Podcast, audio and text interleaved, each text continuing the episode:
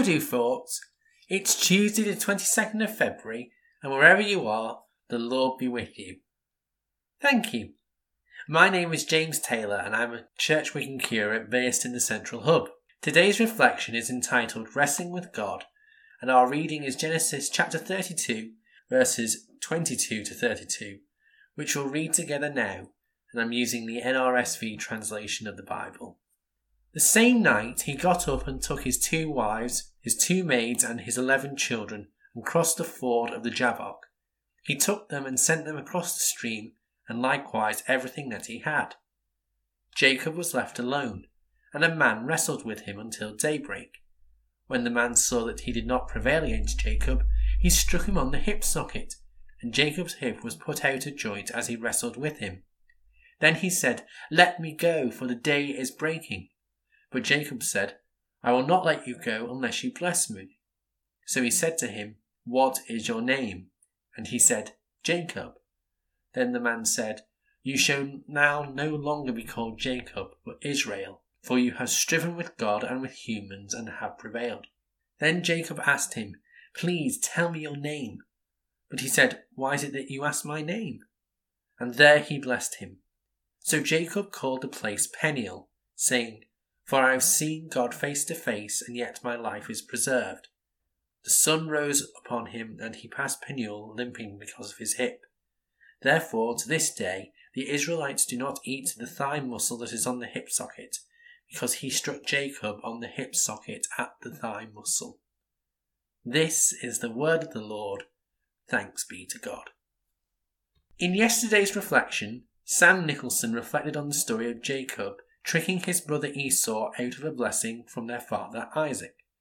Esau vows to kill Jacob, so their mother Rebekah tells Jacob to flee. Jacob follows his mother's advice. By the time of today's reading, Jacob is an older man. He has two wives, children, and has acquired various flocks and animals. They are all on their way to be reunited with Esau, though Jacob still thinks a fight may occur. Jacob sends gifts ahead to Esau as a peace offering and instructs his wives, children, and personal livestock to take a separate route just in case. While he is alone, a man comes and wrestles with Jacob all night long. If you have ever trained in any sort of martial art or combat sport, you'll know it absolutely drains your energy.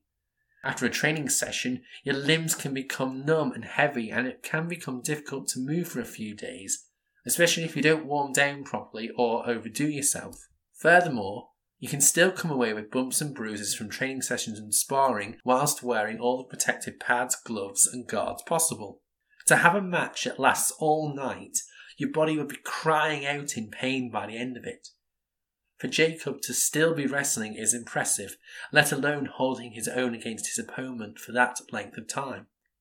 Indeed, the wrestling goes on for so long that Jacob's opponent puts Jacob's hip out of socket and causes a permanent injury.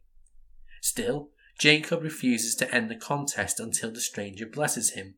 Jacob perseveres through all the pain, and the stranger does indeed bless him, and indeed gives Jacob a new name, Israel, because he has struggled with God and humans.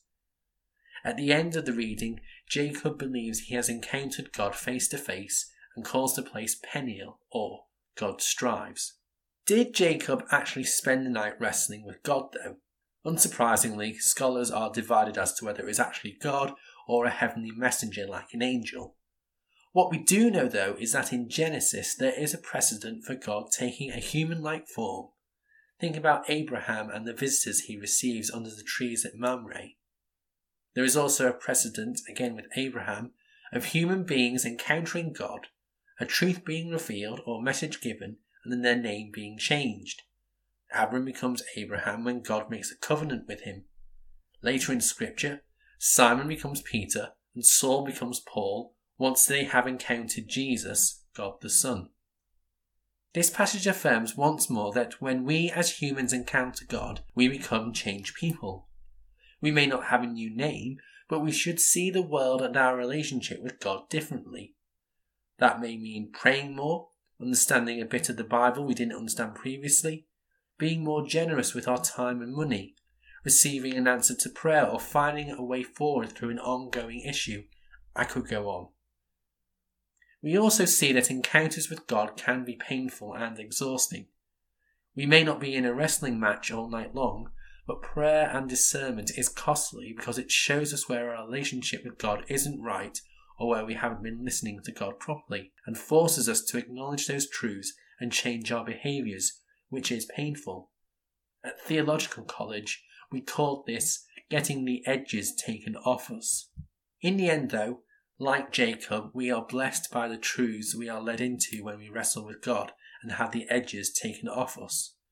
For Jacob, he was able to face his estranged brother, and the two of them went some way to rebuilding their relationship. For a long time, I wrestled with God about whether or not I should come out as bisexual to my church family and leaders. It took a long time, but through discernment and prayer, I embraced the truth that I am made in God's image and deeply loved by God as a bisexual person, and I'm able to celebrate and share that part of me with you all. Wrestling God is sometimes necessary as it leads to truth, revelation, and changes us for the benefit of ourselves and the people we encounter. It can be painful. We may have a few bruises along the way and our bodies may cry out, but that shouldn't be the norm because encountering God ultimately is a blessing. Just don't spend too long wrestling and arguing with God, though, as you may end up with a permanent injury like a disjointed hip. Instead, the only permanent mark we as Christians should be taking away with us is the mark of the love of God, and that, my friends, is the shape of an empty cross deep in our very bodies and souls. Let's end our time together in prayer. This is a collect of my own composition, which I call a collect for people wrestling with God. Almighty God, who wrestled with your servant Jacob, give us the strength to persevere as we discern your call on our lives. Help us cast away those things which harm us, and may we not be bruised too badly along the way. Remind us of your deep love for us, and may your transforming work in us be a blessing to us and those we encounter. Through Jesus Christ our Lord. Amen. In union with fellow disciples across Church Wigan, Liverpool Diocese, and the whole world, we pray the Lord's Prayer in whatever form or language that helps us discern God's voice best. Our Father, which art in heaven, hallowed be thy name. Thy kingdom come, thy will be done, in earth as it is in heaven. Give us this day our daily bread, and forgive us our trespasses as we forgive them that trespass against us. And lead us not into temptation, but deliver us from evil. For thine is the kingdom, the power, and the glory, for ever and ever. Amen. Thank you for listening today, folks. Go well.